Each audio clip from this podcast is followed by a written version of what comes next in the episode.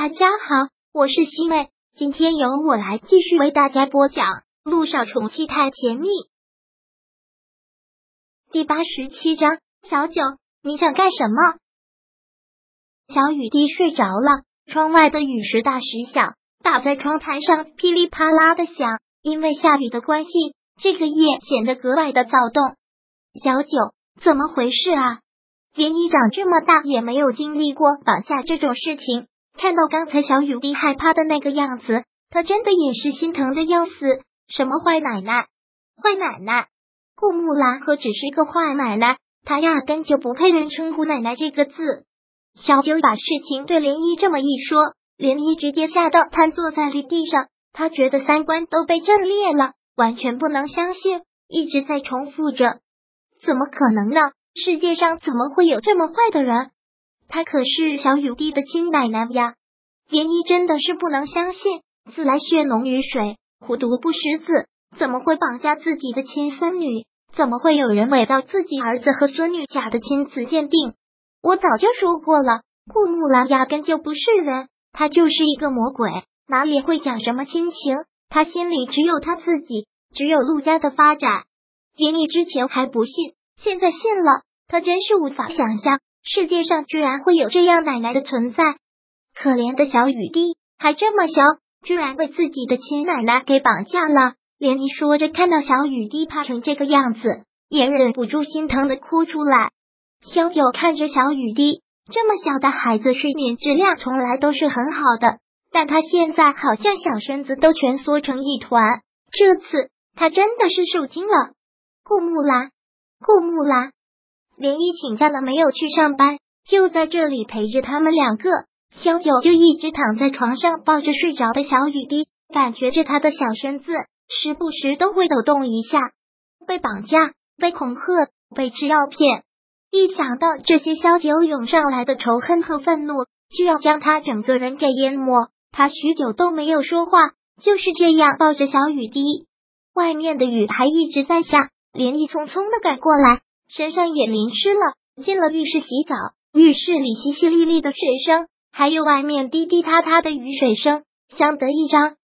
这样的环境下，让他的心越发的浮躁不安，内心里住着愤怒的种子，也是猛然的发芽成长。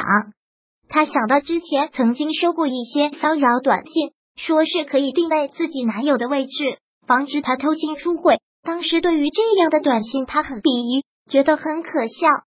但是现在他突然觉得有用，他连忙打开手机，翻找着那些骚扰短信，还好留了一条，他便输入了顾木兰的手机号。这算不算非法定位？他不知道，也无所谓。对于那样的恶魔，不需要讲那么多的道德。果然，位置显示他还在 S 市。是啊，他背着陆亦辰又偷偷的飞回来，要回去的日期肯定要跟他错开，也就是说。要不然是今天晚上，要不然就是明天一早，顾木兰就一定会走。如果他走了，他是不是就再也没机会了？小九就一直盯着手机上的定位，内心萌起的那个想法越来越浓烈，已经没有任何的理智了，情绪只是靠愤怒来支撑。小雨滴从慢慢的睡过安稳，到后来已经睡得很沉了，连也已经洗完澡了。萧九又给小雨滴盖了盖被子，下了床。萧九将桌子上的水果刀放在了自己的包里，这一刻的想法很疯狂，从来没有过的疯狂。林一，你先帮我看着小雨滴，我出去一下。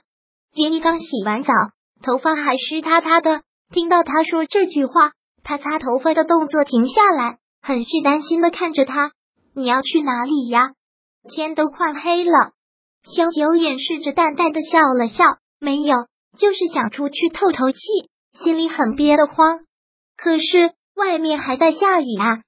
看到萧九这个样子，涟漪真的是担心，生怕他会做什么傻事。没事，我带把伞就好了，别担心。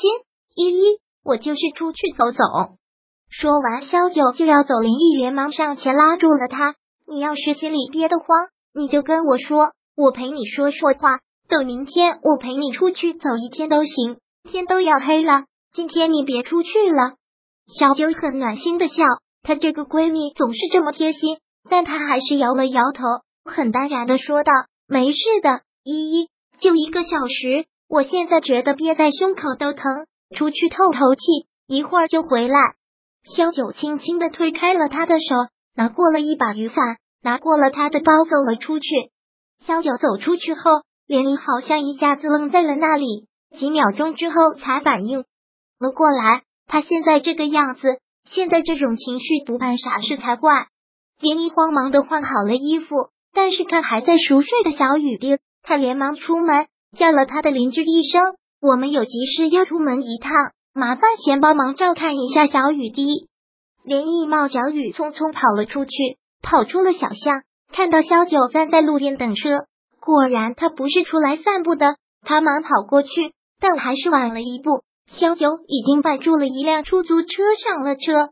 师傅，快跟上前面那辆车！杰尼也上了一辆出租车之后，对着师傅很慌忙的说了一句。